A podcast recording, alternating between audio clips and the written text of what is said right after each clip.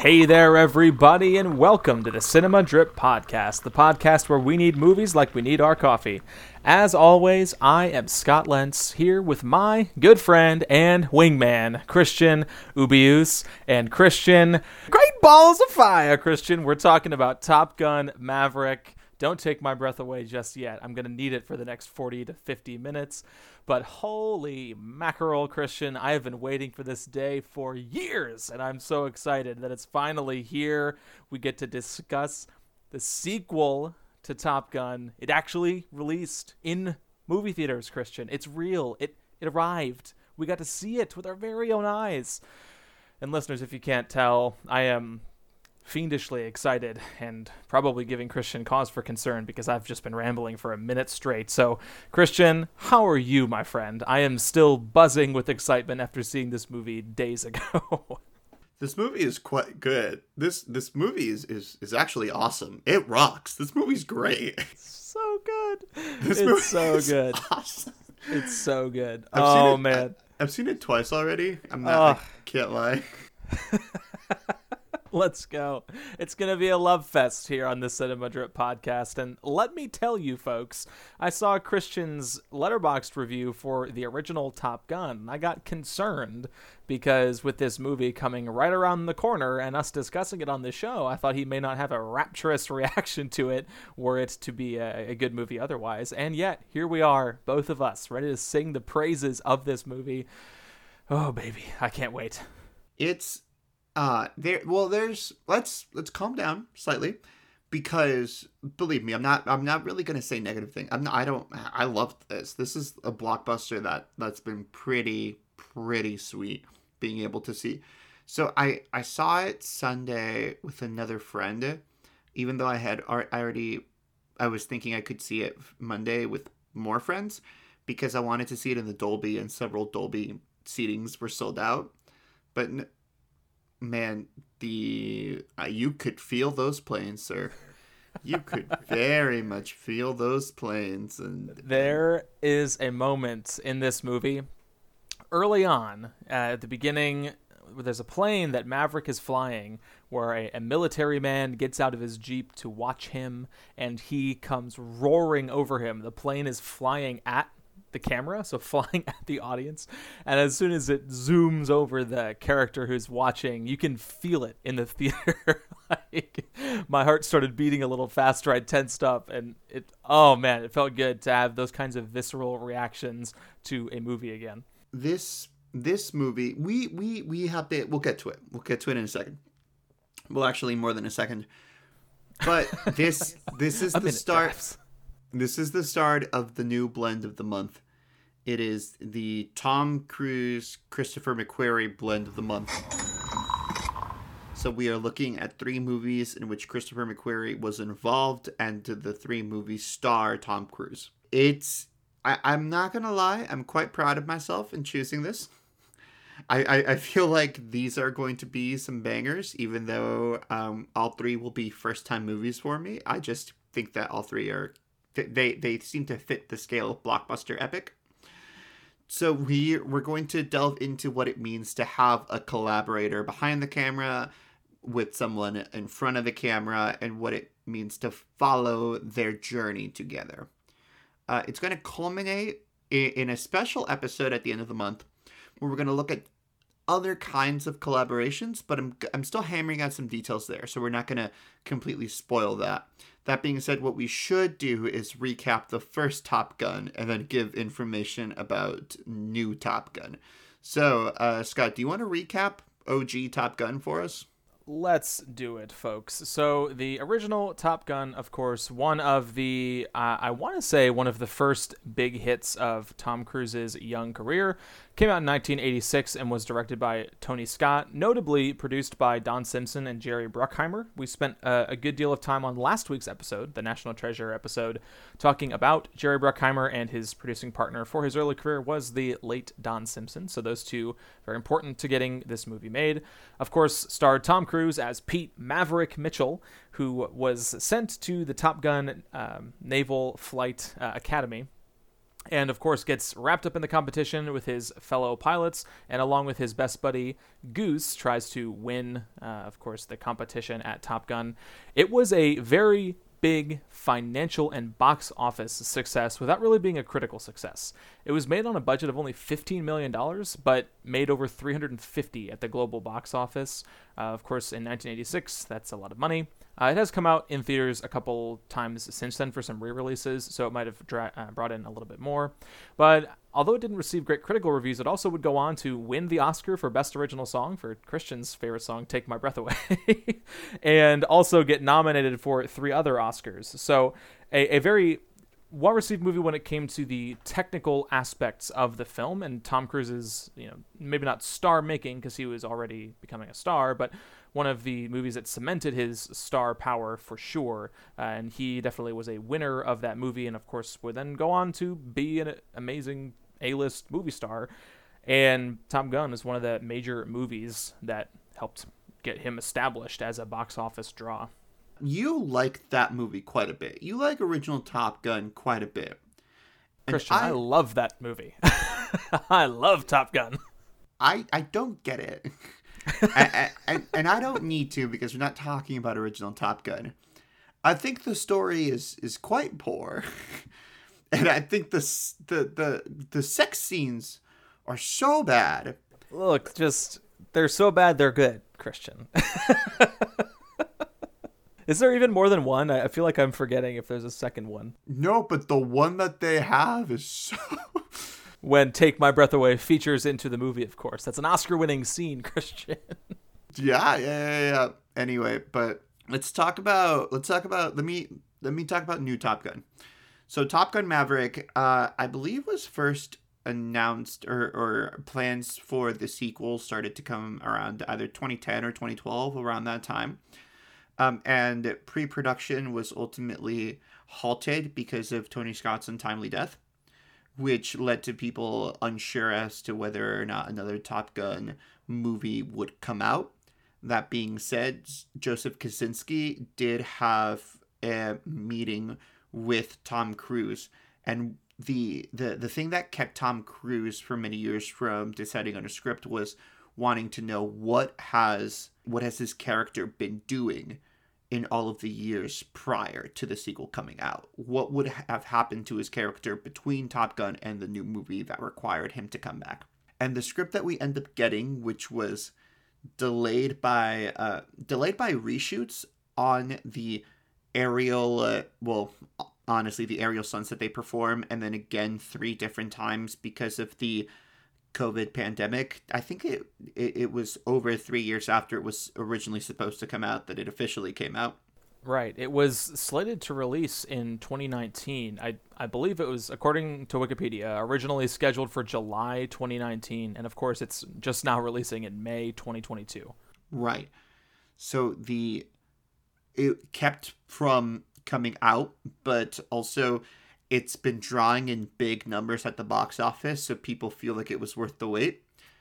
It follows our Maverick being sent back to Top Gun, being ordered to go back to teach a new generation of fighter pilots to navigate a mission to take out a dangerous tank holding uranium in an undisclosed location featuring very difficult aerial techniques. That is that is the plot. And and there's also like a love interest in there. Oh, and one of the fighter pilots he is training is the son of his old co-pilot Goose. This son being played by Miles Teller, whose call name is Rooster, and his name is Bradley Bradshaw. Bradley Bradshaw. What a name! Eh? That's right. I mean, when you can name your kid Brad after your last name is Brad, you just got to take it, you know? Christopher McQuarrie, of course, not the director, but is one of the co writers who has co written several movies that Tom Cruise has starred in recently. Other people writing the screenplay are Ehren Kruger, Eric Warren Singer, the story also by Peter Craig and Justin Marks. Uh, as of right now, and we are recording this on the Tuesday after Memorial Day, it has brought in $300 million off of a budget of $170 million. Goodness me. Which is it has the biggest it has the biggest Memorial Day weekend opening numbers of all time. It's incredible. and this is one of those movies where you can say people seem to be much more okay going into the theaters. And and if you're still hesitant about that, of course, there's no pressure, but people are making events out of movies again. And uh, that's pretty cool. Oh my gosh, it's really cool. I, I think in terms of just thinking about it from the industry, from the business that Christian and I, I mean, that we're both invested in, it's exciting to see a movie like this released to such massive box office draws because although yes it is a sequel uh, some people have used the term legacy sequel for movies like this uh, that are coming out based off of older franchises. Obviously top gun is not the first 80s movie to get a sequel made more than 20 years later. But despite that it obviously is a very well done, well made movie in the opinion of most of the people who've seen it, and it's pulling in tons of money. And it's exciting to see a movie like this that doesn't have a superhero attached to it or a graphic novel or comic book attached to it. Where, yes, it is a sequel, it's based on a pre existing franchise, so to speak, but still, it's a.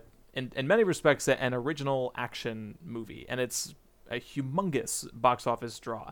Uh, it's already one of the highest grossing movies of 2022, and based on the success it had this Memorial Day weekend, it's well on its way to making a run at number one or number two of the year thus far. Before we before we go into a review of the movie, which we've both said we've liked quite a bit, I do want to talk about Tom Cruise and where he is right now. So Tom Cruise has starred exclusively in blockbuster movies for the past I don't know five to ten years with like the odd detour, but very much so. He will make Mission Impossible movies. He will make The Mummy. He will make uh what what was what, Jack Reacher. He will make Top Gun Maverick. Jack and Reacher. yes, and these are movies which are have franchises kind of built into them, which some people do not like. I think that it depends on the movie is fine or not fine but he is drawing in people into movie theaters. And not only that, he is not really co starring with people, he is the lead. And the draw for these movies is him at the center. Are you a are you a Tom Cruise individual? A Tom, a Tom Cruise individual. Uh, I sure am a Tom Cruise individual, Christian. I I'm definitely a fan of his. He's not someone where I, I've seen all of the movies that he's made, but for a lot of the biggest movies that he's made, I am there with my butt in a seat. I think of I'm a big fan of the Mission Impossible franchise. I've seen all of those movies except the most recent one. I've seen all of them more than once.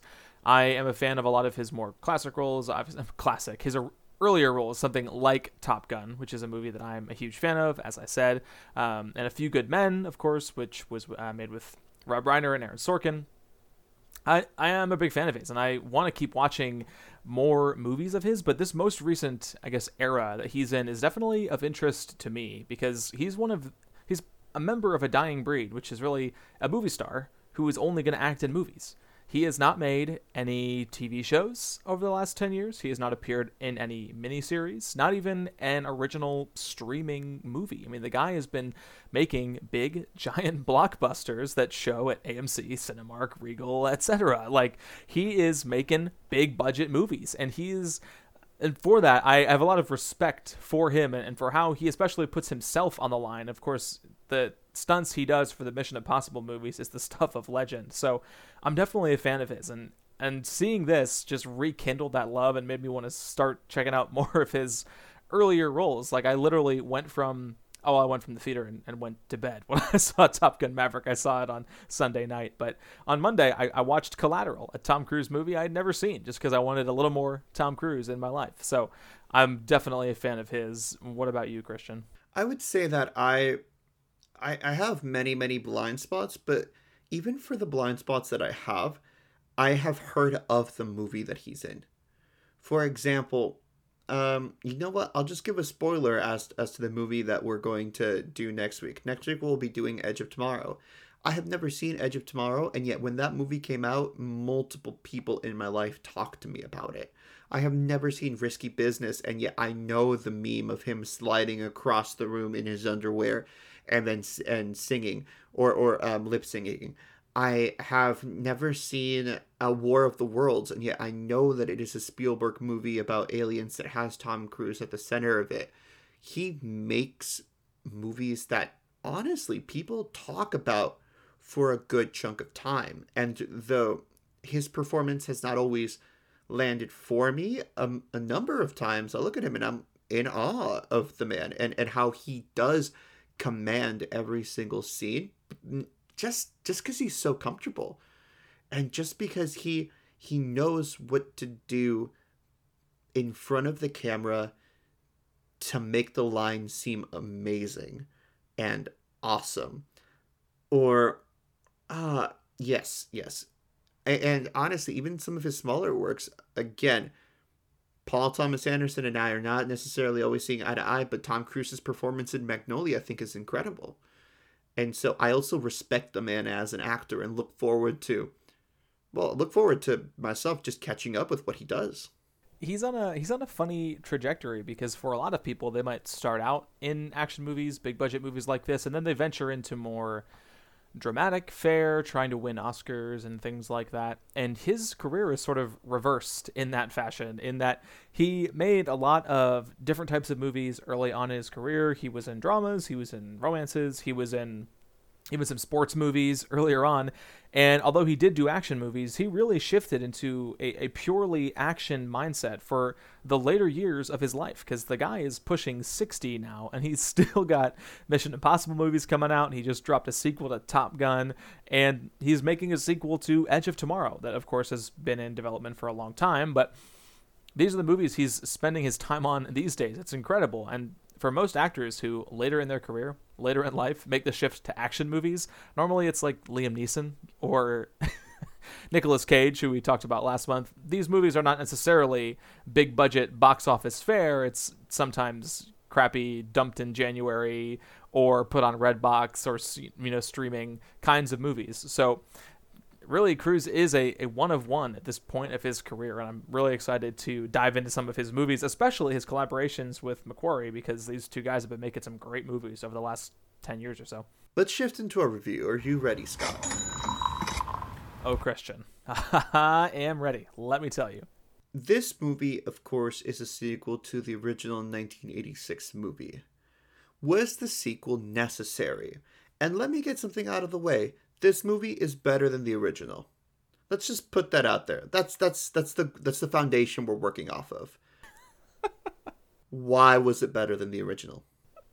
Well, see, Christian, this is a faulty premise because I love these two movies equally. so, why why is it better than the original? Who knows how to answer it? But the first thing that I want to address is, you know, you ask if this movie is necessary, and this is actually a, a specific line of questioning that we got into recently. We have a, a, running chat with the Color Brothers of the Hollywood Week podcast, where we we all share our opinions and get mad at each other for one reason or another.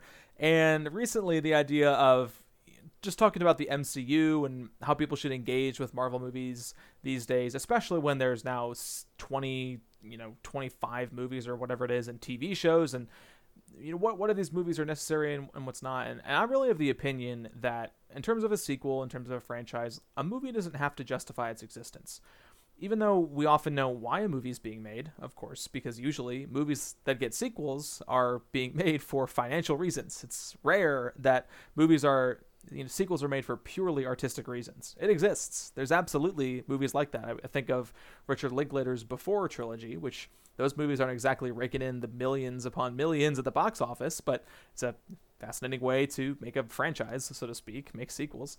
But most of the time, a, a, franchise film is being made for money. And so, in terms of necessity, I don't know if we can say a movie needs to, you know, prove its own existence. It can just be good or it can be bad because unfortunately we live under, you know, capitalism and movies are a business as much as they're an art form. And so we're going to get movies made for financial purposes and we can just hope that those movies are good. And so was the sequel necessary? Absolutely not. And also who cares, you know? like the only question is is it good? Or in your words, is it better than the original? And while I don't know if it's better than the original because I love the original so much, in some respects, yes, obviously it is better than the original. It, it's such a wonderfully made movie, and the technical accomplishment is so astounding from how many of these aerial stunts and flying challenges were actually accomplished in camera with little CGI being used to help the process along. I mean, absolutely stunning. And so, at that, I mean, was this movie necessary? Yes, absolutely. To prove that these kinds of movies can still be made. We don't need to make just shot in front of a green screen and we're CGIing costumes on or props on or fully CGI characters. No, we can make big ballsy action movies and do it do it for real. Do it with Tom Cruise in the cockpit of a jet. So, hey, I don't know if this movie was necessary or not, but absolutely this was a win for movie fans, for Hollywood and and for the industry and if I have to say, is it better than the original? I, I, guess I do have to say, sure, it is better than the original, and I'm looking forward to diving into that with your perspective as well. I mean, I think that this movie is also, this movie is necessary because they were able to do what you just said and show these aerial stunts in some of the most gripping, thrilling rides I'm, I mean, I, I've ever sat down and watched, which is why I wanted to see this in the Dolby. I wanted the sound to move me. Now, again, I'm very much a. I love small little dramas and I love stuff that I can just watch on my TV, but uh, there's nothing like seeing a plane take off at Mach 9 and then feeling that in your seat. I, I, I will say oh that's, that, that was fantastic to be able to see. So let's be let, we're gonna definitely touch on these aerial stunts and how how much they moved us. But Tom Cruise, Tom Cruise as the leading man of this movie. What were your thoughts on him? Dude, I mean, for as much of the praise that he gets as like an action star, where a dude who will like put his body on the line while he's making these movies, you know, he hasn't always engaged the more challenging aspects of acting because, of course, it, it takes skill to make a good action movie. If you have a really terrible central performance, it's hard to fully invest in the movie. But uh, I feel like this is a, a deeper performance from Cruise than we've seen in a few years. And, and as much as I love the Mission Impossible movies, I'm not necessarily watching those for his performance as Ethan Hunt in, in the dramatic scenes where he's going back and forth with the other crew crew members of his are spar- verbally sparring with the villain. I'm going because of what he and the stunt people are going to do as they actually make the action sequences. But in Maverick, I feel like he really gets in touch with a uh, some some deeper emotional truths, and that is really why I think in some ways this movie is better than the original. Not just because of the quality of the stunts, but also just the quality of the story, where Cruise is Maverick as a character is wrestling with his basically his life and the choices that he made or didn't make, the people that are in his life or are not. And a lot of that comes out in his growing relationship with Rooster, who is, of course, Goose's son. Because, as you know, if you're a fan of this franchise, you know that Goose tragically dies in the original Top Gun movie. Sorry if I'm spoiling it for you. That movie is almost 40 years old. But he's wrestling with the legacy of his life because he's no longer a 20 something hotshot pilot. He's a aging almost near retirement age military man. They're trying to force him out. And so I think Cruise gives a great performance here, especially as he starts to get into some of those deeper emotional moments with the other cast members here, in particular Rooster. But I'm curious what you think as well.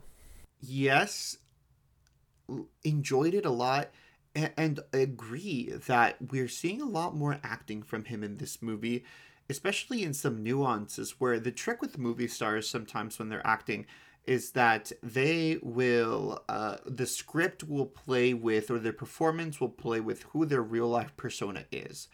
And you can see a lot of this and say i don't know leonardo dicaprio in once upon a time in hollywood. Him playing as that kind of uh, past his prime actor and what that means for him and this is very much a movie that is dealing with Tom Cruise getting older. He's been referred to as old many times in this movie by the entire younger generation. And yet he outshines all of them, is smarter than all of them, can perform more complex aerial stunts than all of them. Which it's such like a cool like Tom Cruise coming out on top idea where he's like, I'm old and yet I can still do things better than other people, which he can.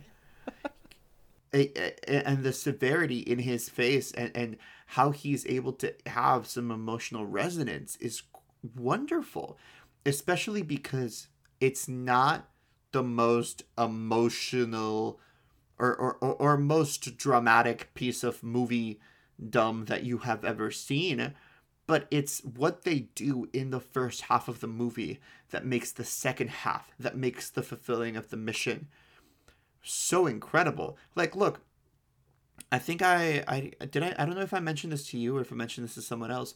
The love story in, at the heart of Titanic is not the best love story in the world. But it's that love story that gets set up in the first hour and then followed up by 2 hours of sinking that makes it so cool and so much more uh, depressing and really cements Jack and Rose's name in your head. Like, here's the thing I'm never going to forget the name Maverick. That's right, Christian. You can't forget Maverick. And I agree. I don't think this screenplay is going to be winning too many awards as we get into award season later this year and into next year. But it certainly does the job. It it does the trick the story of Top Gun Maverick is probably not the draw. You're coming to this movie to see Tom Cruise and some younger actors get up in planes and pull off ridiculous stunts. But it absolutely does the job. And it does set up some good dramatic stakes for Maverick as a character. It's not just about can he complete the mission? Can he stop the bad guys from doing bad things? It's actually about can he salvage his legacy?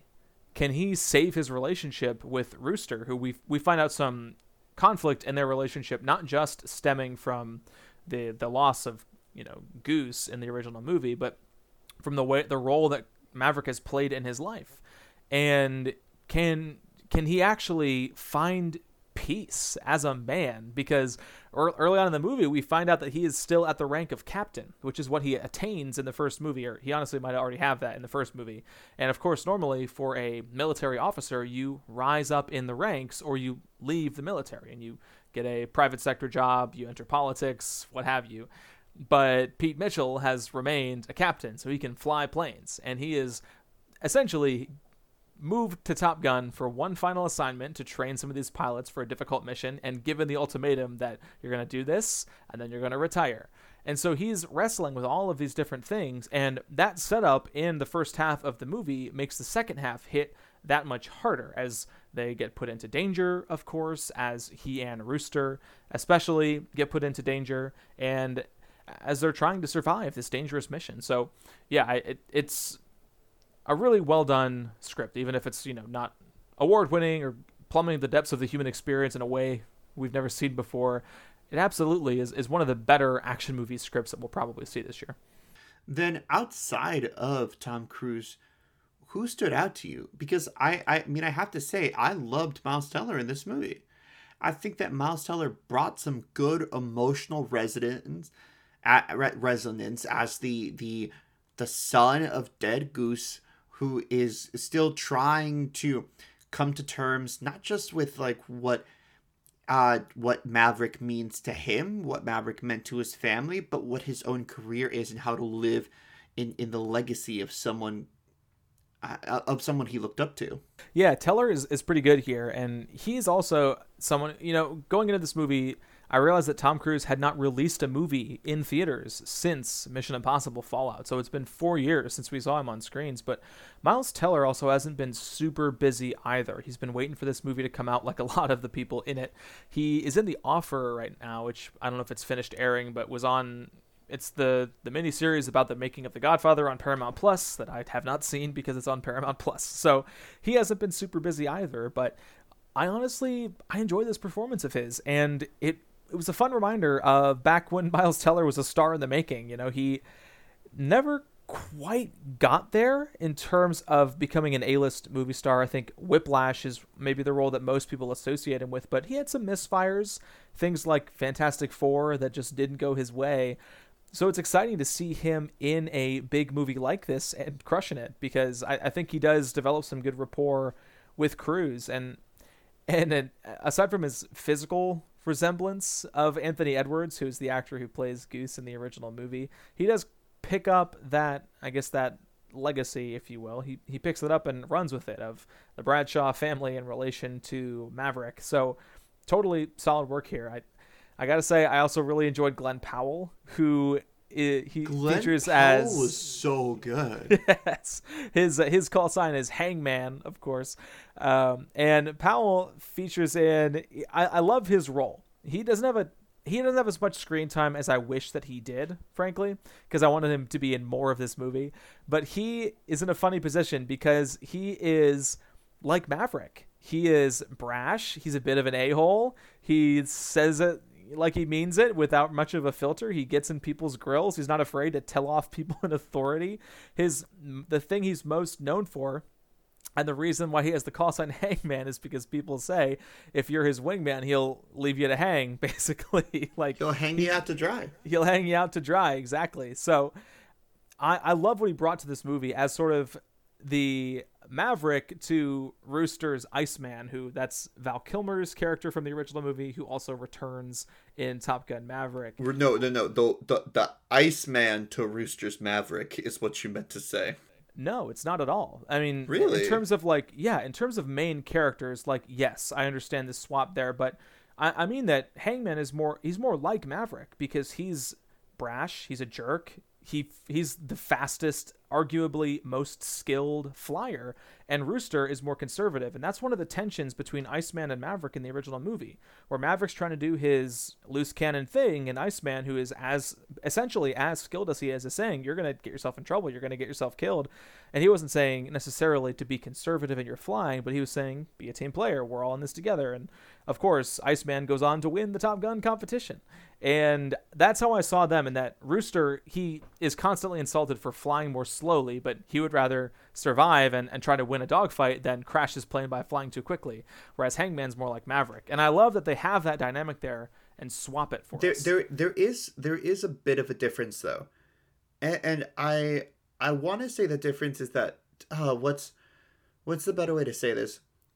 That Hangman has actually gone up in the rankings and will complete a mission. I, I don't know. It feels like he's slightly more collected than Tom Cruise's Maverick was at that time. That he's it, he's not really shown to be reckless. He's just shown to be selfish.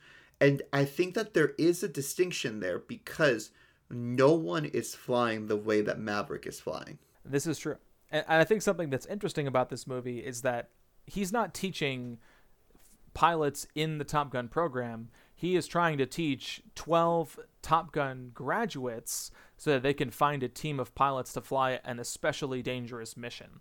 So there is a nice twist there too, where everybody who he's with has already completed the Top Gun program. They're considered the best of the best. And Hangman, out of all of them, is even more confident in that because, of course, he's the only person with a confirmed kill in, in combat in however many years. So he also wears that like a badge of honor as well. And so it's just there's some great dynamics going on between these pilots. And, and although i do wish we could have gotten a little bit more with some of the newer actors the newer characters we do we do get a lot to work with for these newer characters especially in relation to maverick. Okay let's talk about jennifer connelly. Let's talk about her and then afterwards we'll head into the aerial stunts. So jennifer connelly is tom cruise's love interest at the her name's penny right? Yes Okay, so Penny is the daughter of an admiral that Tom Cruise pissed off at some point, actually during the original Top Gun, and they've had an on again, off again relationship, it's assumed, for these 40 years or so. And right now she is, owns the bar that is next to where uh, Top Gun is. So we see him basically going, and she is like his grounding force how even though he's so reckless, he actually wants to be I don't know if it's be different, but make it back home instead of flying like he has no home to go back to. I thought that their relationship was fine, but it's not what I'm going to the movie to see. Yeah, I, I am with you there. Jennifer Connelly is great. Um, again, someone who's not been crazy busy over the last few years, although she has been in the Snowpiercer TV show, which I'm not watching. I haven't seen. Yeah, I don't think you are either. So that's what she's been up to. but it is nice to see her in a big movie like this again. And yeah, you're not coming to Top Gun for the romance. And I think they have they have great chemistry and it's it is a little bit awkward at first when Kelly McGillis, who is the love interest in the original movie, doesn't show up and isn't really mentioned, but you get past that. And I think they have a couple nice scenes together, and she, of course, is one of the key characters in getting Maverick to reflect on his position in in his life and where he is and where he wants to spend what time he has left, because he, of course, is probably in the back half of his life, and so they have some nice scenes together. They they get to sail together. We see Maverick on a boat as opposed to Maverick in a plane. Gotta love that. And uh, the the love scene between them is much more chaste than the the first movie. It's, it's not scene. a sex scene. I said they love like, scene, Christian. Love scene. They, not like, a sex scene. They like kiss, and then her head is like on his sh- on on his shirtless body. That's it. Although I will say something that that Connelly just nails is that Penny as a character, you know, she's she's very confident, very very open with Maverick because they've been on again off again for these many years. And the moment right before they they hook up in this movie because at first she's like we're not going to do this again, like we're not we can't do this again. I've got my daughter to take care of. But they go sailing and eventually they make it back to her place. He drops her off, and she gets on his motorcycle. And Connelly is walking into the house. She opens the door, and as she's walking in, instead of closing it, she just swings it wide open and leaves it there. Doesn't look back at Maverick. She just starts walking upstairs. And that was just such a nice moment for Connelly. I think I think she nailed that, nailed the the forwardness and the confidence of that moment. Again, just to show, I, I think even some maturity on Maverick's end because in the first movie he's he's really pursuing Charlie, who is Kelly McGillis's character. He's really going after her in some ways that are uncomfortable by modern day standards, like when he follows her into the restroom at the beginning of the movie. And so to see a, a more adult, mature romance where it is clearly reciprocated between the two of them from the start is nice, and it's it's fun to see Maverick, the one who you know doesn't make the first move. She she gets after him, which I I liked. Let's move on to the last part of this discussion. That's the aerial stunts, which are incredible. Oh baby. They're amazing. I, I've heard other people say this, and, and I, I'm making a lot of Titanic references today. I don't know why, but I believe one of the reasons that it's so great is because it does the trick that Titanic did perfectly. It shows us what the mission is going to be. It tells us how difficult it's going to be. It shows practices of it, a simulation of it. And then when we get to the actual mission of how they can't be flying above 100 feet, of how they need to do it with two, eh, within 2 minutes and 30 seconds of how the steep incline is going to hit 9 or 10 G's and make them feel like they weigh 2,000 pounds. We see that, and the lead up to that, the, the lead up to the actual mission taking place is so satisfying because we know what to expect. I, I love too that they spend so much time setting up how these pilots are the best of the best. They're all Top Gun graduates. We we selected them out of that pool and Maverick still of course is better than them. And he gets to show it off repeatedly. There is a there's a great bit early on where the the crew comes together and one of the pilots who I think is his he's fanboy. That's his call sign. I believe fanboy gets to he puts on a bet with Maverick that whoever gets shot down as they're doing this training exercise, whoever gets shot down has to do 200 push-ups, and Maverick does zero push-ups that day. we see each of the pilots taking their turn doing push-ups together. It's it's uh it's funny, it's fun, but also they get to start they get to start flying, and it's great to see the the aerial action is just as sterling in this movie as it is in the original. But of course, it, it probably far surpasses it as well as we get further into the movie. Especially since that last mission and how not only the completion of it. Okay, so spoilers. You know, I don't care. If you haven't seen the movie, don't listen to this. When they finally complete that mission and then Maverick gets shot down and then uh, Rooster decides to go back for him, and how they go into the F 14, which is like the perfect form of fan service. That go, getting into that F 14, having basically no runway to go to, it going up against four or five. By the way, also, I loved that we are in unidentified country. of course. We're the the whole movie. We're talking about the enemy, our enemy, not not Russia, not North Korea, not China, not insert country here. It's just the enemy. and where are we going to fly this mission? Who knows? like they're wearing the black helmets, and I don't know if that's important or not, but they they have black. yep. I even love the the planes that the this enemy mystery enemy nation is flying. They're consistently called fifth generation fighters, which you know, Christian, I don't I don't know much about jet planes, but I'm sure there's something more specific than fifth generation. but that's what they're called the whole movie, not fifth generation insert acronym here. It's just the fifth generation planes. well, but the director said something really smart, which is that he wanted people to be able to watch this movie 20 years from now. And in 20 years, I think someone is going to be able to plop this on their TV and say, oh, wow, it's timeless because the movie looks timeless. Uh, un- unless we get to the point where planes can go past Mach 10 which I don't I, I don't know how much of a priority that is currently for the military. Maybe maybe it's a really big priority. I don't know. That's In 36 more years, when Tom Cruise is pushing a hundred, still doing his own stunts in movies, flying at Mach 15 or whatever it is, then Top Gun Maverick will be obsolete at that point. Top Gun Rooster, Miles Teller. There we go. He can take over the franchise. Oh my goodness no, but this is this is action thrills at their best, and this is story at oh its oh best, gosh. and this so is like it's just so visceral. It's it's so yes. in your face, jet engines booming through the sound system at the movie theater. Such a fun watch in a theater. The the the sound, the editing, the the idea that hope is lost because you start to get familiar with the plane. If the flares are out, it's like, oh no, how are they going to like divert from all of the from the guns or the missiles from these fifth generation fighters. it's it's wonderful. It it's it's wonderful. Uh, do you have anything they, else to add? Yeah, they do. A, they do a really good job of setting up the even the limitations of aerial combat where not that fuel doesn't really come into play here. They don't worry about getting back to base, but you get to you know get to see these planes use their missiles, use their machine gun rounds, use the flares they have as a defense system, and even the limitations of the pilots. Maverick is constantly telling these pilots, "We're going to test your limits, and you're going to have to push past them to complete this mission."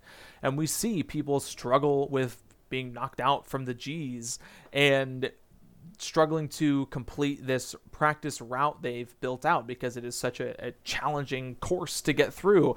I, I love that they are serious about that because so many action movies we see that our hero is essentially unbeatable. Maybe he's got kryptonite as his weakness, but he's going to survive it in the end.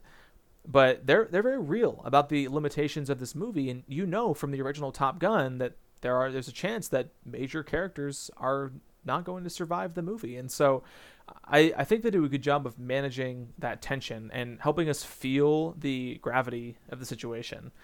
Uh, did you have a particular sequence that stood out to you, Christian, as, as just your favorite action sequence in the movie oh, or fl- it's favorite so flight? easy. It's when the F fourteen pretends to be one of the uh, one one of the enemy's ships, and that we we see it go up against the two other ones, or specifically where and, and this is such a simple trick it's flying headfirst at the at, at one of the fighter jets after having shot down the other one.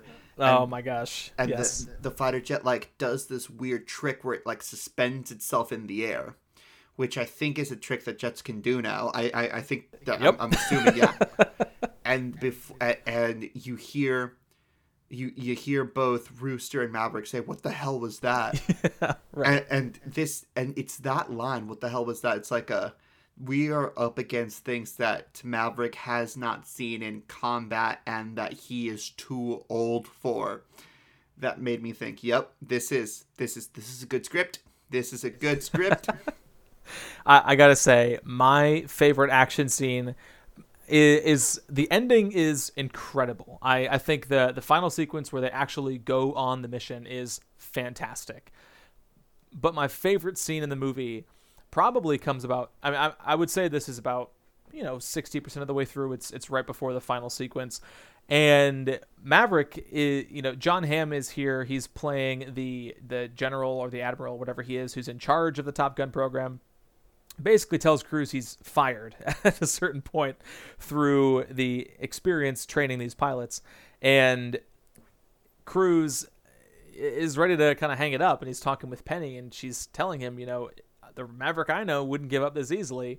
And so, what does he do? Of course, but while Hamm and the other pilots are in the the briefing room getting ready for their training that day, we hear air traffic control start talking to Maverick because of course he's up in a plane.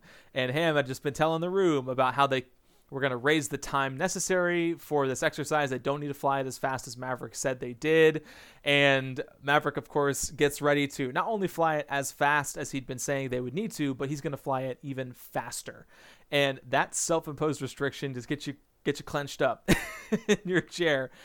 And this this training exercise that we haven't really talked about to prepare for the mission uh, features them going at high speeds around a winding path, basically through a valley. They're barely above the ground by jet plane standards, and eventually they'll have to fly in it, like invert into this canyon, fire a missile at the, at the target, immediately pull up, survive a ridiculous amount of G's up over the other side of the cliff, and then make it back without getting shot down.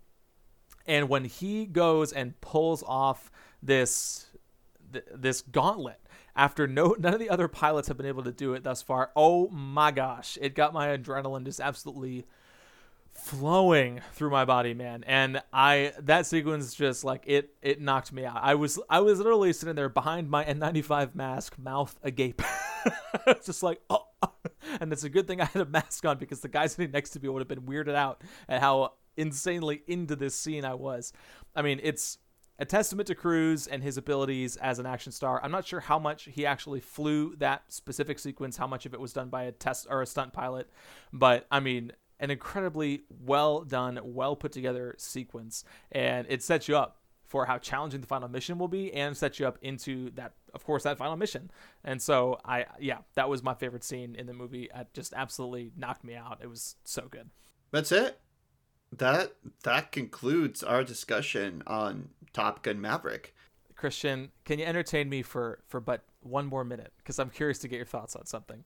Sure. So I, I was keyed into this by Twitter, and I'm glad that I was because I was watching the movie through this lens. But basically, I saw someone say they they saw Top Gun Maverick as basically a eulogy to Tom Cruise's career as this action star who is becoming outdated but is committed to his own ways who is willing to tell off the people in power because he's confident enough in his own abilities and, of course, isn't afraid of the younger generation but wants to bring them along with him and ultimately succeeds and saves the day once again. And couldn't help but but see that as sort of a comparison to Cruise's own career. They're they're playing with his persona a little bit, where he's the last of a dying breed, a movie only movie star who not only is movies only, but is committed to these analog action movies with real stunts, real camera work, etc., limited CGI, and he's the one doing all the work. And of course, he's got all these fifth generation fighters who are going to make him obsolete, you know. But he he stands up to the danger and he wins the day. I mean, I'm curious. What do you, what do you make of all that? Because it made the movie more fun to watch for me as I was thinking about it in that meta way. But maybe it doesn't mean anything to you. I'm just curious. I, I mean, I touched on this a little bit earlier. I think it's awesome to have a bunch of young studs and up and coming actors and actresses be completely demolished by Tom Cruise. and I don't know how much longer Tom Cruise is going to be an action star. And you do not need to be an action star to be a movie star.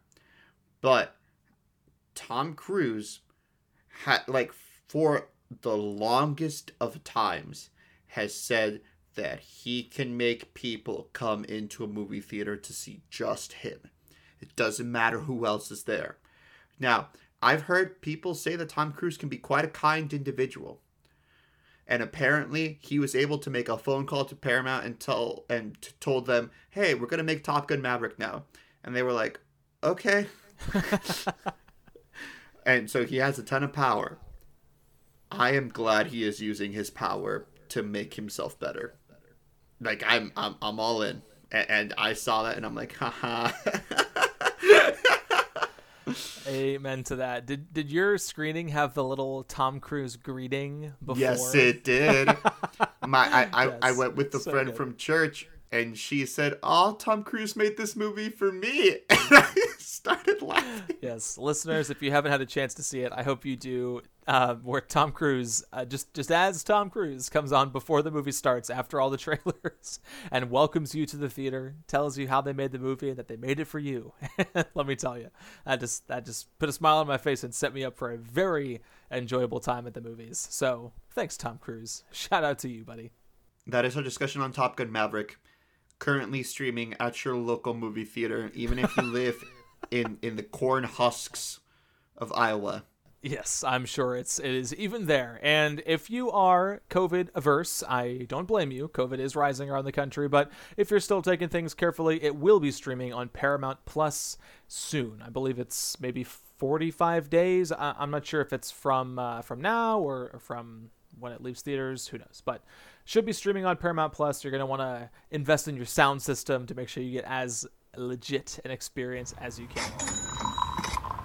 So, Christian, of course, our Tom Cruise and Christopher McQuarrie blend of the month presses on. Not a lot of McQuarrie talk today because, of course, he uh, was a co-writer and producer on this movie. We but, talked about the script. Yeah, we, we did. We did. And of course, many collaborators there. So who knows what specifically McQuarrie gave to the movie, but we did talk about the script. But obviously, he's a little more hands on with some of the other movies that Cruise has made.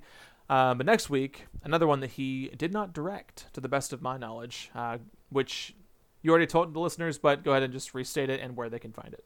Edge of Tomorrow is, I don't know if it's 2014. It might be 2014, uh, or 15 or 16, who knows. It is not streaming anywhere, so it got it from the library. That being said, it is not streaming anywhere in May. I'm not sure if that'll change for June. Yeah, I know a lot of streaming services will adjust what they have available based on big name movies. So, of course, when Unbearable Weight of Massive Talent came out, more Nick Cage movies became streaming available.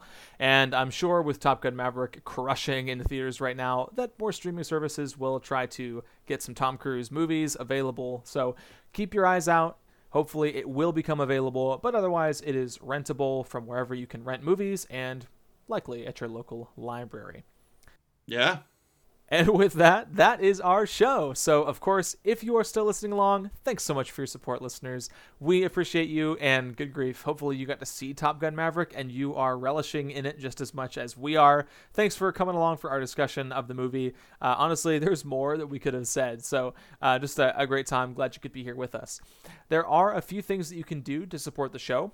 Number one, go ahead and subscribe wherever you get your podcasts, and if relevant, leave us a rating and a review. Helps us reach new listeners, and we really do appreciate those reviews. Uh, as always, I, I, still have low self esteem, and I still need those five star reviews to come in just to, to lift my weary spirits. Um, Christian, your self esteem good? You just need them to kind of keep you on top, or, or where are you at with reviews these days?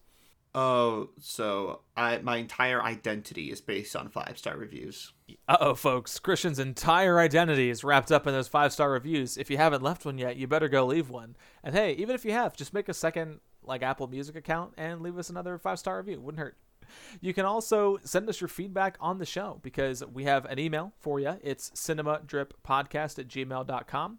And as always, we love to read listener feedback here on the show. And we've used listener ideas for blends of the month, for movies that we cover, and even have had folks appear on the show. Uh, and of course, shout out to our guy, Braxton Cody, our listener, and one time show guest, Braxton Cody, who won our contest for the month of April. Where, or no, month of March. Why am I forgetting this? I think I, I believe we, it was we March. just finished May, so it That's would right. be.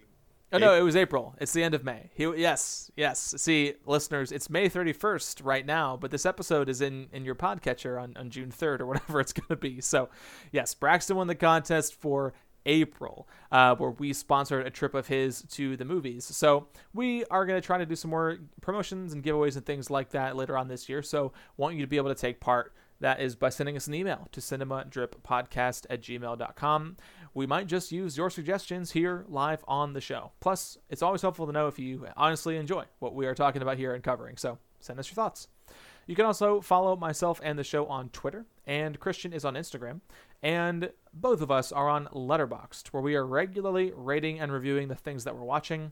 I've gained a few new followers recently, Christian, and I have absolutely no idea if they're listeners of the show. Nobody is commenting on my reviews and complaining about why I'm always two weeks behind on my Letterboxd uh, reviews, but uh, I'm still waiting for that fateful moment where a, a, wonderful listener out there engages with me on Letterboxd. Would love to get those comments coming in on my reviews. I'll comment on yours, folks. I'd love to. But yeah, follow us there. Christian, are you still on a, a minor Letterboxd hiatus? I've I've been reviewing and and giving stars. I'm just not I'm not watching a ton of movies recently because I'm wrapping up the school year, and so my attention is in 50 different places. Yeah, that's fair, Christian. Way to be a more diligent school teacher than you are Letterboxd reviewer. Good on you for that. Hopefully, we'll get to see some some more Christian action on Letterboxd this summer once you wrap up the year. But yes, folks, do follow us on social media. We appreciate the support there, and everything that you do helps us reach new listeners and helps us grow the show. So thanks again for your support, uh, Christian. Any final thoughts for the folks listening along at home? I'm tired. You are tired. But if they've listened this far, it's time for a little Easter egg. Christian, we got to ask. It's Top Gun. You know, what's your call sign, Christian? If you were flying up there. Okay, okay. So you asked me this before, and I would have said, and I said Inca, and I like Inca still, but I'm looking for a backup. I'm looking for a backup call sign, you know. A backup call sign. Okay, that's fair. Yeah, I, I and in talking about call signs, I said mine would be Jackal, but it has no significance to me. There's there's nothing witty about it, like how I like how Hangman leaves you to out to hang dry or whatever it is. I always mess it up. So I'll, I'll keep working on that. Maybe I'll have a I'll have a better uh, better call sign for myself. You can't really be flying up up there shooting down fighter fighter pilots and being called cinephile. That wouldn't really make sense. But but you see, you Inca is not the name of a people. It was the Inca Empire, but Inca was only the title given to the king. Oh, there you go. See, I never knew that, Christian. So look at that. If the folks have hung around this long, they're learning something new, unless they're smarter than me, which is not a high bar to clear, but maybe they are learning something new just like me. There you go, Christian. We'll keep working on those call signs. But until next time, I'm Jackal, he's Inca, and this has been the Cinema Drip Podcast.